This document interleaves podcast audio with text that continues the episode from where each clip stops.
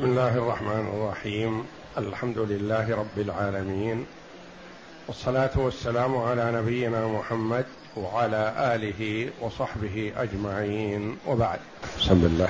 أعوذ بالله من الشيطان الرجيم. بسم الله الرحمن الرحيم.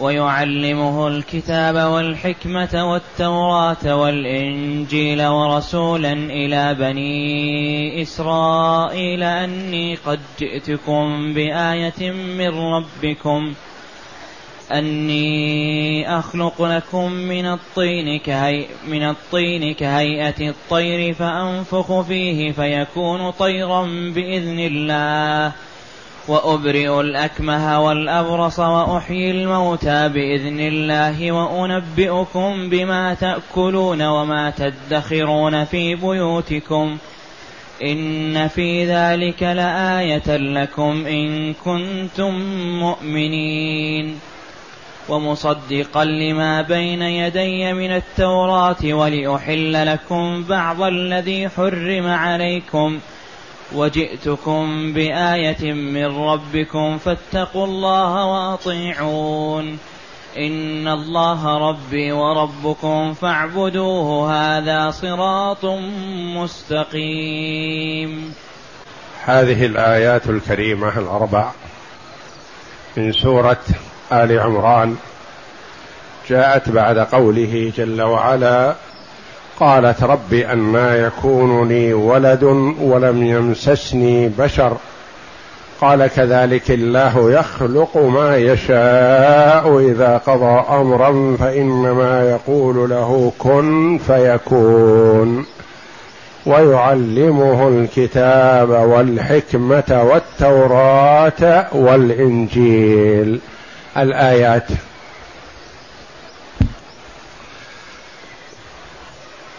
ويعلمه. وفي قراءة ونعلمه. ويعلمه الكتاب ونعلمه الكتاب قراءتان سبعيتان. والمراد بالكتاب قيل الكتابة. يقول ابن عباس رضي الله عنهما كان أحسن الناس خطا. والكتاب والكتابة نعمة من الله جل وعلا يعلمها من شاء من عباده وقد امتن الله جل وعلا بها على العباد في قوله تعالى اقرأ باسم ربك الذي خلق خلق الإنسان من علق اقرأ وربك الأكرم الذي علم بالقلم. فالتعليم بالقلم والكتابة نعمة كبرى امتن الله جل وعلا بها على العباد. وهي ميزة وتفضيل لمن على من لا يكتب سوى محمد صلى الله عليه وسلم فإن كونه اميا لا يقرأ ولا يكتب كرامة له حيث أتى بهذا القرآن العظيم وهو لا يقرأ ولا يكتب ولا يقرأ مكتوبا ولا يكتب كتابة عليه الصلاة والسلام. ويعلمه الكتاب. قيل الكتابة كما علمنا. وقيل الكتاب المراد به الكتب السماوية. علمه الله جل وعلا إياها ويعلمه إياها. الكتاب والحكمة. الحكمة في توجيه الناس وتعليمهم والرفق بهم عليه الصلاة والسلام. وكما قال الله جل وعلا لمحمد صلى الله عليه وسلم ادع إلى سبيل ربك بالحكمة والموعظة الحسنة وجادلهم بالتي هي أحسن. فالحكمة التوفيق لأيسر الطرق وأسهلها لتعليم الناس أمر دينهم. ويعلمه الكتاب والحكمة والتوراة والإنجيل. التوراة الكتاب الذي أنزله الله جل وعلا على موسى على نبينا وعليه أفضل الصلاة والسلام. والإنجيل الكتاب الذي أنزله الله جل وعلا على عيسى على نبينا وعليه أفضل الصلاة والسلام. فهي كتب تكلم الله جل وعلا بها وأنزلها على عباده. التوراة والإنجيل والزبور والقرآن.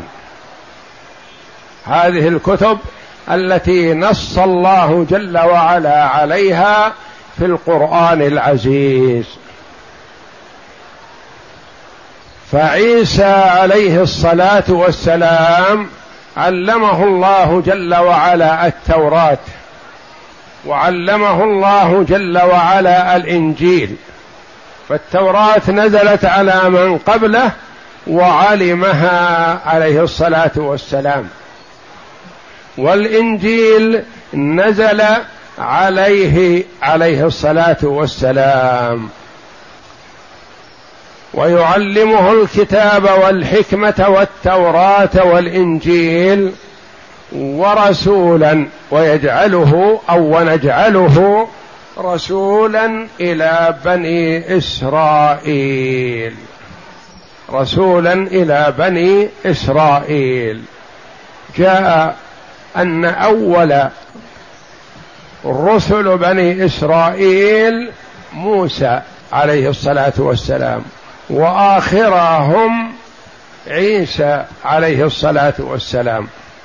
وكان بين موسى وعيسى على ما قيل ألف وتسعمائة وخمسة وسبعون عاما. يعني كان بينهما ألف سنة إلا خمسة وعشرين عاما. ورسولا إلى بني إسرائيل. يقول لهم أني قد جئتكم بآية من ربكم بعلامة على صدقي بأني رسول. وكل رسول أعطاه الله جل وعلا من الآيات ما على مثله آمن البشر. يعني ما كان آية وعلامة على صدقه. لا يشك فيها شاك إلا من عاند وكابر.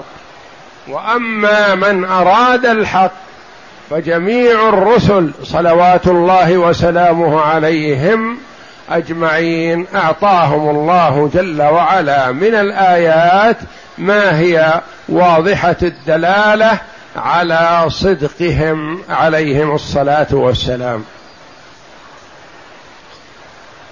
أني قد جئتكم بآية من ربكم. كأنها قائلا يقول ما هي هذه؟ فقال عليه الصلاة والسلام قال الله جل وعلا عنه أنه قال أني أخلق لكم من الطين كهيئة الطير فأنفخ فيه فيكون طيرا بإذن الله. وأبرئ الأكمه والأبرص وأحيي الموتى بإذن الله. وأنبئكم بما تأكلون وما تدخرون في بيوتكم. إن في ذلك لآية لكم إن كنتم مؤمنين. هذه الآيات الدالة على صدقه عليه الصلاة والسلام. أني أخلق لكم من الطين كهيئة الطير. يأتي عليه الصلاة والسلام بالقطعة من الطين فيصورها ويرتبها بيده على الطير الذي يريد على صورته ثم ينفخ فيها فتكون طيرا بإذن الله تطير. والله جل وعلا حكيم عليم. أعطى رسله من الآيات ما من مثله برع فيه قوم ذلك الرسول. وما يعطيه جل وعلا شيئا لا يعرفه قومه وإنما يعطيه شيئا يبهر عقول قومه لأنهم عرفوه فيصل إلى ما لم يستطيعوا الوصول إليه إلا بإذن الله جل وعلا. فقوم عيسى عليه الصلاة والسلام برعوا في الطب. كان نبوغهم والشهرة عندهم في الطب. فأعطى الله جل وعلا عيسى آية من جنس ما برع فيه قومه. وموسى عليه الصلاة والسلام برع قومه بالسحر. فكانوا يسحرون الناس. وكان المكانة والمنزلة للمرء بحسب تمكنه من السحر. فأعطاه الله جل وعلا من الآيات ما هو من جنس هذا حقيقة. ما يدركه ولا يستطيعه السحرة ومحمد صلى الله عليه وسلم برع قومه بالفصاحة. والبلاغة والتفنن في المعاني وحسن النظم في الشعر وحسن الترتيب في النثر أنزل الله جل وعلا عليه القرآن الذي ما استطاعوا أن يأتوا بمثله ولا بعشر سور من مثله ولا بسورة من مثله.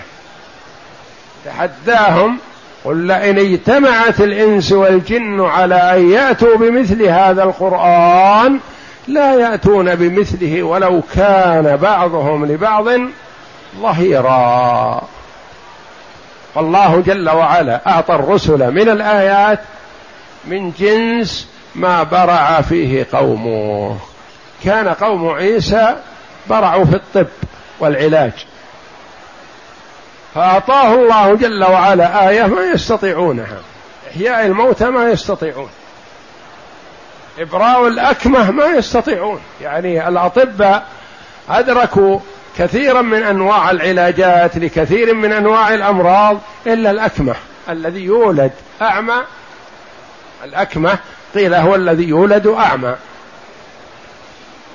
ما استطاعوا أن يعالجوه. وقيل هو الأعشى وقيل هو الذي يرى في النهار ولا يرى في الليل الذي يسمى عند الناس الأجهر. وقيل غير ذلك لكن الأقرب والله أعلم أنه الذي ولد أعمى لأنه أبلغ في الإعجاز. يعني الذي يرى في النهار ولا يرى في الليل ممكن علاجه ليرى في النهار والليل. لكن الذي ولد أعمى علاجه من الصعوبة بمكان. النوع الثاني من أنواع العلاج البرص وهو الوضح والبياض. ما استطاع الأطباء له علاج. وكان يبرئ الأكمه والأبرص بإذن الله. ويعالج على شرط الإيمان فيبرأ المعالج بإذن الله. وأنه عالج في يوم ما أكثر من خمسين ألف. كان يعالجهم بالدعاء والمسح. يمسح عليهم فيبرأ من البرص والعمى.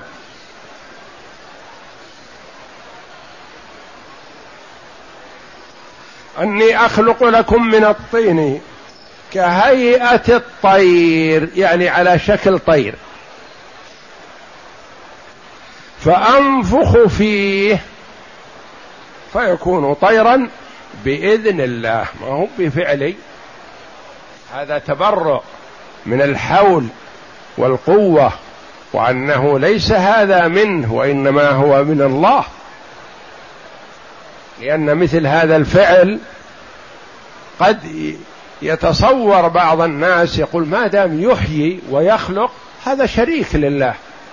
قال لا فعلي هذا بإذن الله بإرادة الله هو الذي أراده جل وعلا وأذن فيه وإلا فأنا ما أستطيع. وأبرئ الأكمه والأبرص. هنا ما قال بإذن الله مع أنه بإذن الله لكن هذا من باب العلاج العادي. لأنه قد يدركه طبيب حاذق يدرك وإحياء الموتى أتى به بإذن الله لأنه ما أحد يستطيع ذلك إلا الله جل وعلا ولا يتصور أن مخلوق مهما بلغ من الطب يأتي إلى ميت فينفخ فيه الروح ويحييه ابدا. كاية الطير فأنفخ فيه فيكون طيرا بإذن الله. قيل إنه قال لهم ما الذي تريدون أن أخلق لكم وأنفخ فيه قالوا الخفاش. الخفاش قالوا يختلف عن الطيور وعن الحيوانات وفيه ميزة ما توجد في غيره. الخفاش هذا الذي ينطلق خاصة بعد المغرب قالوا إنه لا يرى في اليوم والليلة إلا ساعتين. ساعة بعد المغرب وساعة بعد طلوع الفجر بعد الفجر. ثم يكن. هذا الذي يطير في الأماكن ويبعد عن الناس وكثيرا ما كان يكون موجود في خلوات المساجد ونحوها. يطير ليس فيه ريش لأنه كله عظم ولحم وجلد. ما فيه ريش ويطير. قالوا إن الخفاشة الأنثى تحيض وتطهر. قالوا إن الخفاش يضحك كما يضحك الإنسان. قالوا إن الخفاش له ناب وله أسنان وله أشياء تشبه الآدمي. وأنه مع كونه طائر ما فيه بيض وإنما يلد ولادة. يلد أفراخه أفراخ. هم بيض ثم تفرخ. فقالوا له من باب التعجيز نريد خفاش. ف جمع الطين وهيأه على صورة خفاش ثم نفخ فيه فطار بإذن الله. وأبرئ الأكمه الذي هو ولد أعمى على المشهور وإلا قيل غير هذا. يعني ولد أعمى فيمسحه فيبرأ بإذن الله ويبصر. والأبرص الذي هو الوضح والبياض وهذان المرضان مما أعيا الأطباء. البرص في الجلد وهو البياض.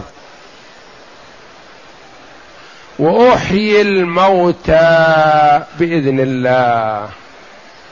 طلبوا منه إحياء أناس فأحياهم استجابة لطلبهم واظهارا لمعجزته. عليه الصلاة والسلام. وحي الموتى بإذن الله يعني بإذن الله جل وعلا وإرادته وليس شيئا من عندي حتى لا يكون شريكا لله تعالى الله. وأنبئكم أخبركم بما تأكلون وما تدخرون في بيوتكم. يأتيه الولد وهو في الكتاب يدرس فيقول أنت أكلت كذا وأكلت كذا وأكلت كذا. ويأتيه الرجل فيخبره فيقول أنت أكلت كذا وكذا وكذا. وخبأت لك أمك كذا وكذا. وأهل بيتك خبأوا لك كذا وكذا غدا تأكله. وأنبئكم بما تأكلون وما تدخرون في بيوتكم. ما تأكلونه وما يحفظ في البيوت ما تدرون عنه.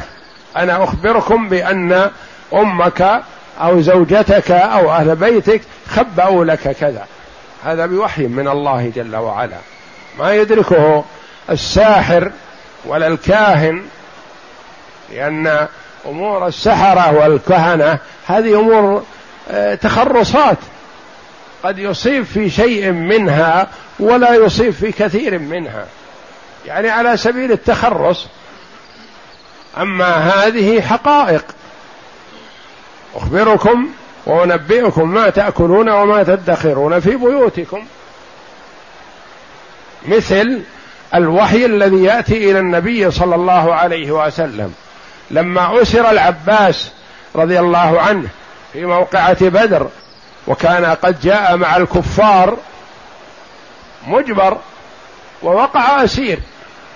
والنبي صلى الله عليه وسلم قال من وقع من رأى العباس فلا يقتله وإنما يأسره فأسر رضي الله عنه. فقال له النبي صلى الله عليه وسلم الفداء افد نفسك كما فدى غيرك أنفسهم. قال يا محمد ما عندي شيء. ما عندي شيء. قال أين تجارتك؟ كان النبي صلى الله عليه وسلم يعرفه قبل الهجرة قبل هجرته صلى الله عليه وسلم إلى المدينة تاجر. أين أموالك؟ قال أكلتها الأمور وذهبت ما بقي عندي شيء فقير. قال افد نفسك وافد ابن أخيك عقيل ابن أبي طالب أخو علي. قال ماله أولى منك؟ أنت تفديه. فلما تعذر من النبي بأنه ما عنده شيء قال له أين المال الذي أعطيته أم الفضل؟ وقلت لها هذا المال إن لم أرجع فأنفقيه على نفسك وعلى أولادك وإن رجعت وجدته عندك. ما عندهم أحد. هو زوجته ام الفضل. أعطاها المال سرا وقال احفظيه. اخبرها النبي صلى الله عليه وسلم بما قال لأم الفضل زوجته.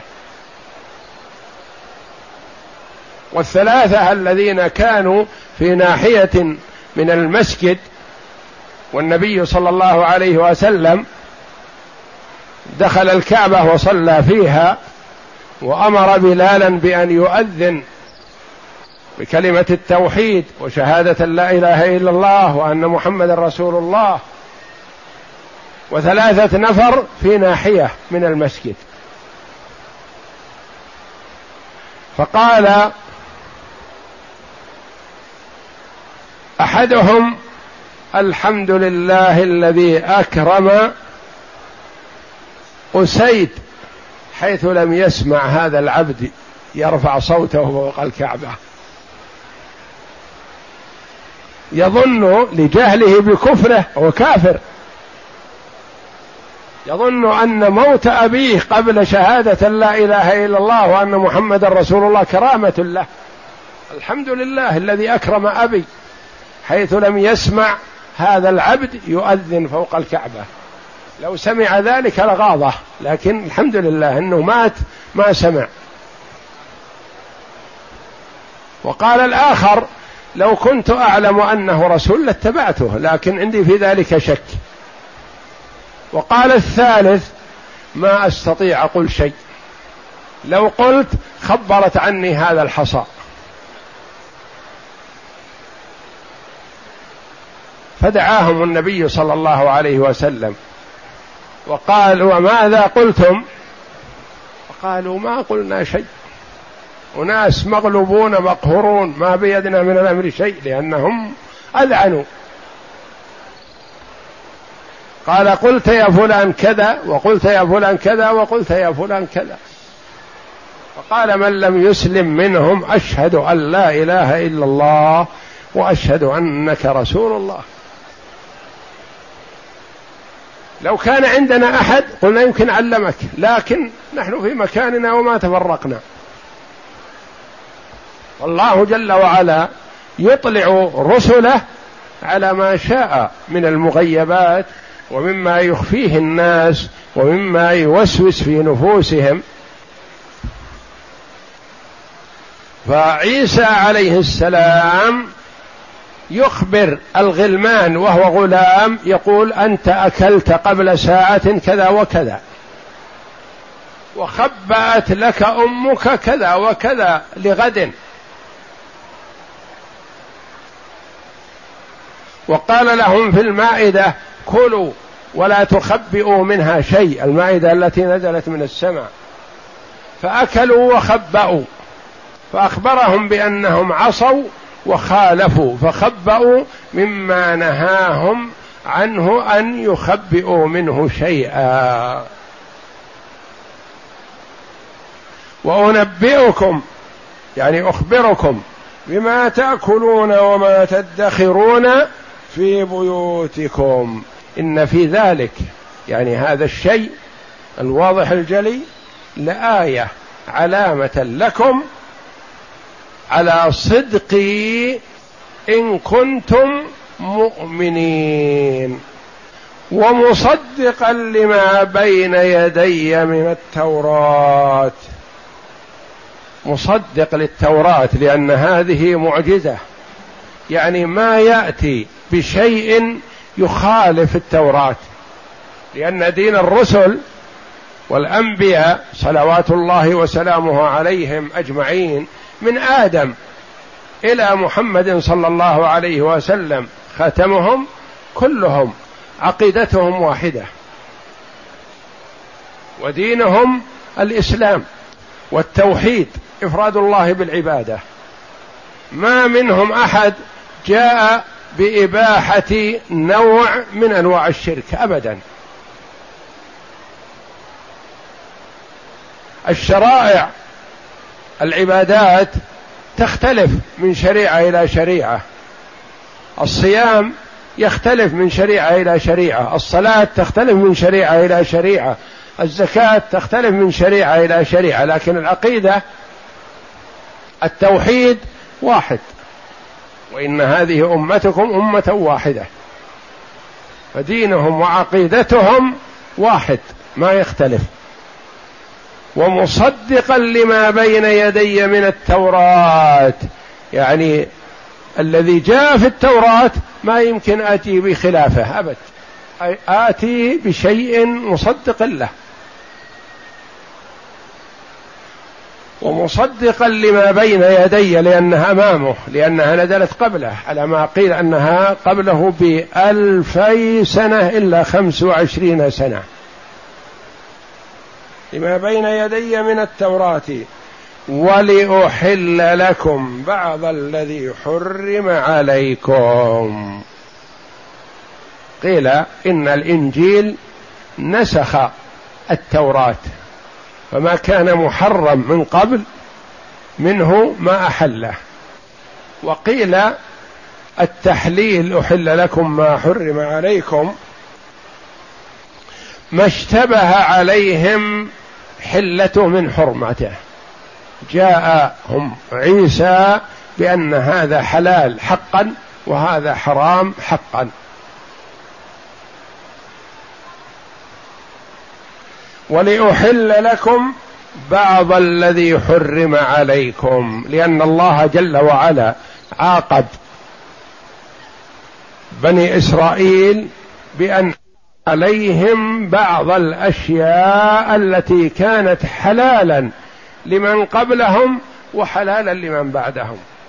فبظلم من الذين هادوا حرمنا عليهم طيبات أحلت لهم وبصدهم عن سبيل الله كثيرا وأخذهم الربا وقد نهوا عنه. فأخذ الربا مشابهة لليهود عليهم لعنة الله. لأنهم هم الذين يعبدون المال والمادة ويريدون المال من أي وجه من حلال أو حرام. فمن أخذ الربا فقد تشبه باليهود والعياذ بالله وهم المغضوب عليهم والعياذ بالله. لأنهم أسوأ حال من النصارى. النصارى ضالون واليهود مغضوب عليهم. اليهود عندهم علم. فتركوه والعياذ بالله وعصوا على بصيرة. وكما قال الله جل وعلا عنهم أنهم يعرفون محمدا صلى الله عليه وسلم كما يعرفون أبناءهم. ما عندهم فيه شك لكن معاندة. والنصارى يعبدون الله على جهل وضلال. ولذا قال بعض السلف رحمة الله عليهم من فسد من علمائنا ففيه شبه من اليهود ومن فسد من عبادنا ففيه شبه من النصارى والمسلم يعبد الله على بصيرة يعلم الحق ويتبعه واليهودي يعلم الحق ويجتنبه والنصراني يجهل جاهل. ولذا يتقرب النصارى إلى الله جل وعلا وتعالى وتقدس من نجاسات ما يتحاشون من النجاسات والخبائث. ولأحل لكم بعض الذي حرم عليكم وجئتكم بآية من ربكم. فاتقوا الله. اجعلوا بينكم وبين سخط الله وقاية.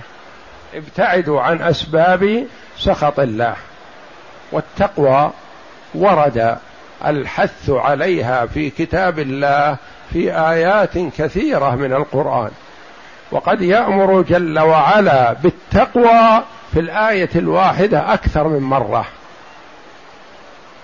كرر الأمر بالتقوى في الآية الواحدة أكثر من مرة كقوله تعالى يا أيها الذين آمنوا اتقوا الله ولتنظر نفس ما قدمت لغد واتقوا الله إن الله خبير بما تعملون.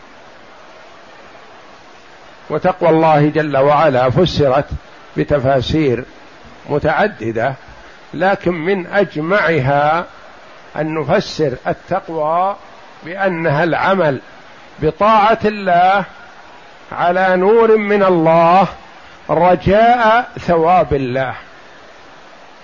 وأن يترك العبد معصية الله على نور من الله خوفا من عقاب الله. يعني يعمل الطاعة على بصيرة وعلم أنها طاعة تقربا إلى الله. ويترك المعصية لا حياء من الناس ولا خوفا من الولاية والسلطان وإنما لأنها معصية ولأن الله يبغضها ويخاف من عقاب الله.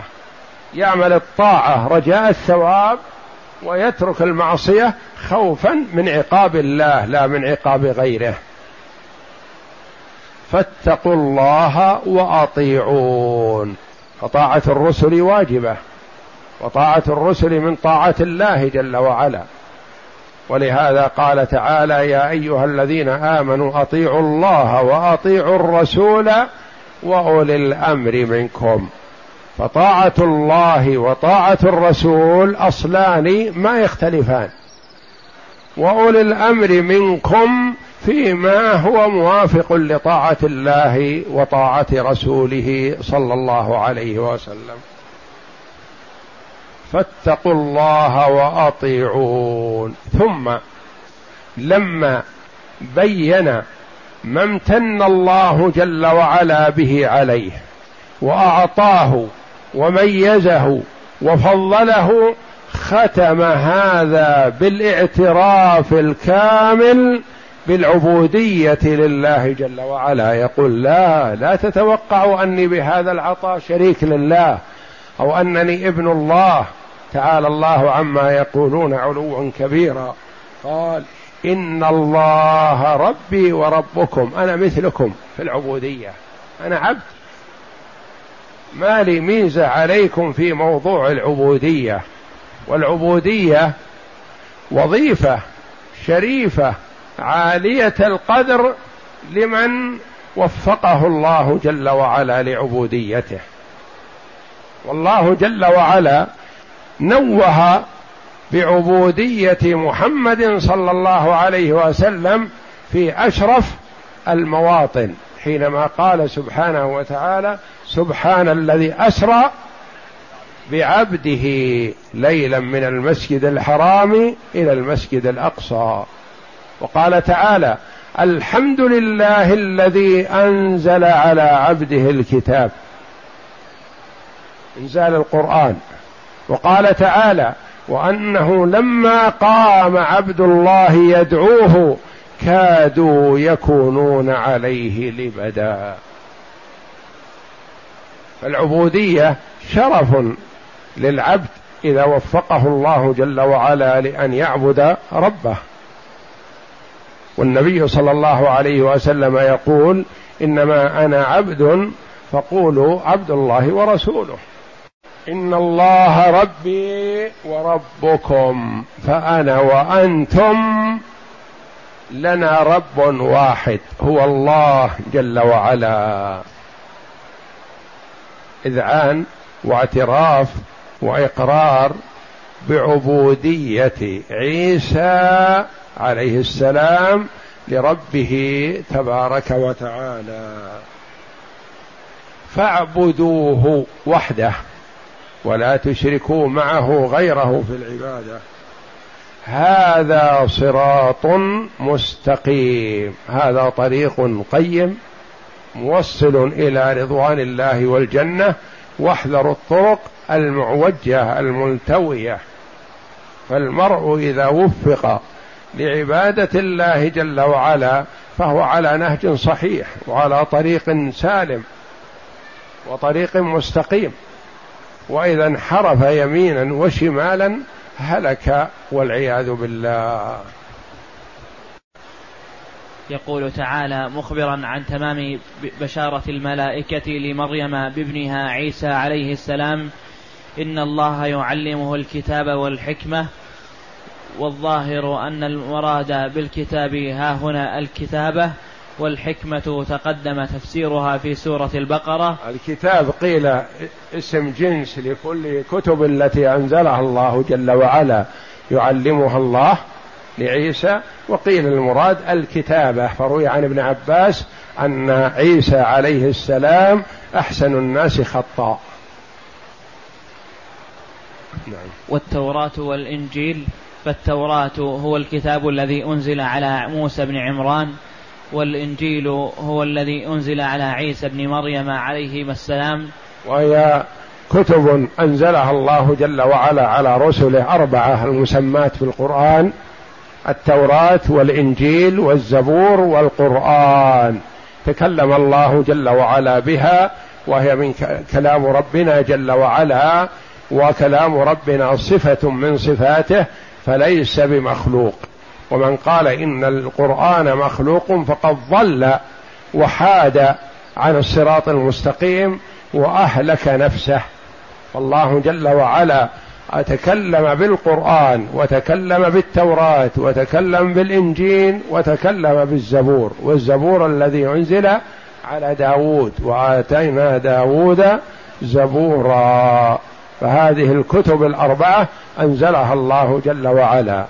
يقول بعض المبتدعة إنها مخلوقة وهذا خطأ وضلال وعذب فيه أهل السنة في زمن الفتنة فصبروا على التعذيب والامتحان ولم يوافقوا على القول بأن القرآن مخلوق بل هو كلام الله جل وعلا صفة من صفاته سبحانه. وقد كان عيسى عليه السلام يحفظ يحفظ التوراة وهذا وقوله تعالى ورسولا إلى بني إسرائيل قائلا لهم إني قد جئتكم بآية من ربكم أني أخلق لكم من الطين كهيئة الطير فأنفخ فيه فيكون طيرا بإذن الله وكذلك كان يفعل وكذلك كان يفعل يصور من الطين شكل طير ثم ينفخ فيه فيطير بإذن الله عز وجل. الذي جعل هذا هذه المعجزة له تدل على أنه أرسله. وأبرئ الأكمة قيل الأعشى وقيل الأعمش وقيل هو الذي يولد أعمى وهو أشبه وهو أشبه لأنه أبلغ في المعجزة هو الأقرب وهو الأبلغ في إقامة الحجة وكمال القدرة. ولد وولد أعمى ثم يمسحه ويدعو له فيبرأ بإذن الله ويبصر. وأحيي الموتى بإذن الله. قال كثير من العلماء بعث الله كل نبي من الأنبياء بما يناسب أهل زمانه فكان الغالب على زمان فكان الغالب على زمان موسى عليه السلام السحر وتعظيم السحرة فبعث الله بمعجز فبعث الله موسى عليه السلام بمعجزة بهرت الأبصار وحير بهر فيها السحرة يعني السحرة ما استطاعوا أن يأتوا بمثلها. وهي حقيقة وهي ظاهرها من نوع ما يستعملون. لكنها حقيقة حقا. فمثلا السحرة ملأوا الوادي حبال وعصي وزئبق وبدأت كأنها في مرأى العين تخترش وتذهب وتجيء وتتحرك فألقى موسى عليه السلام عصاه عصا كان يأخذها بيده لا خشبة ولا عمود فألقى عصاه فالتهمت كل ما في الوادي وعادت نفس العصا ما سمنت ولا كبرت. بيد موسى عليه السلام بقدرة الله. ولذا أول من آمن السحرة لأنهم رأوا شيء. ولهذا من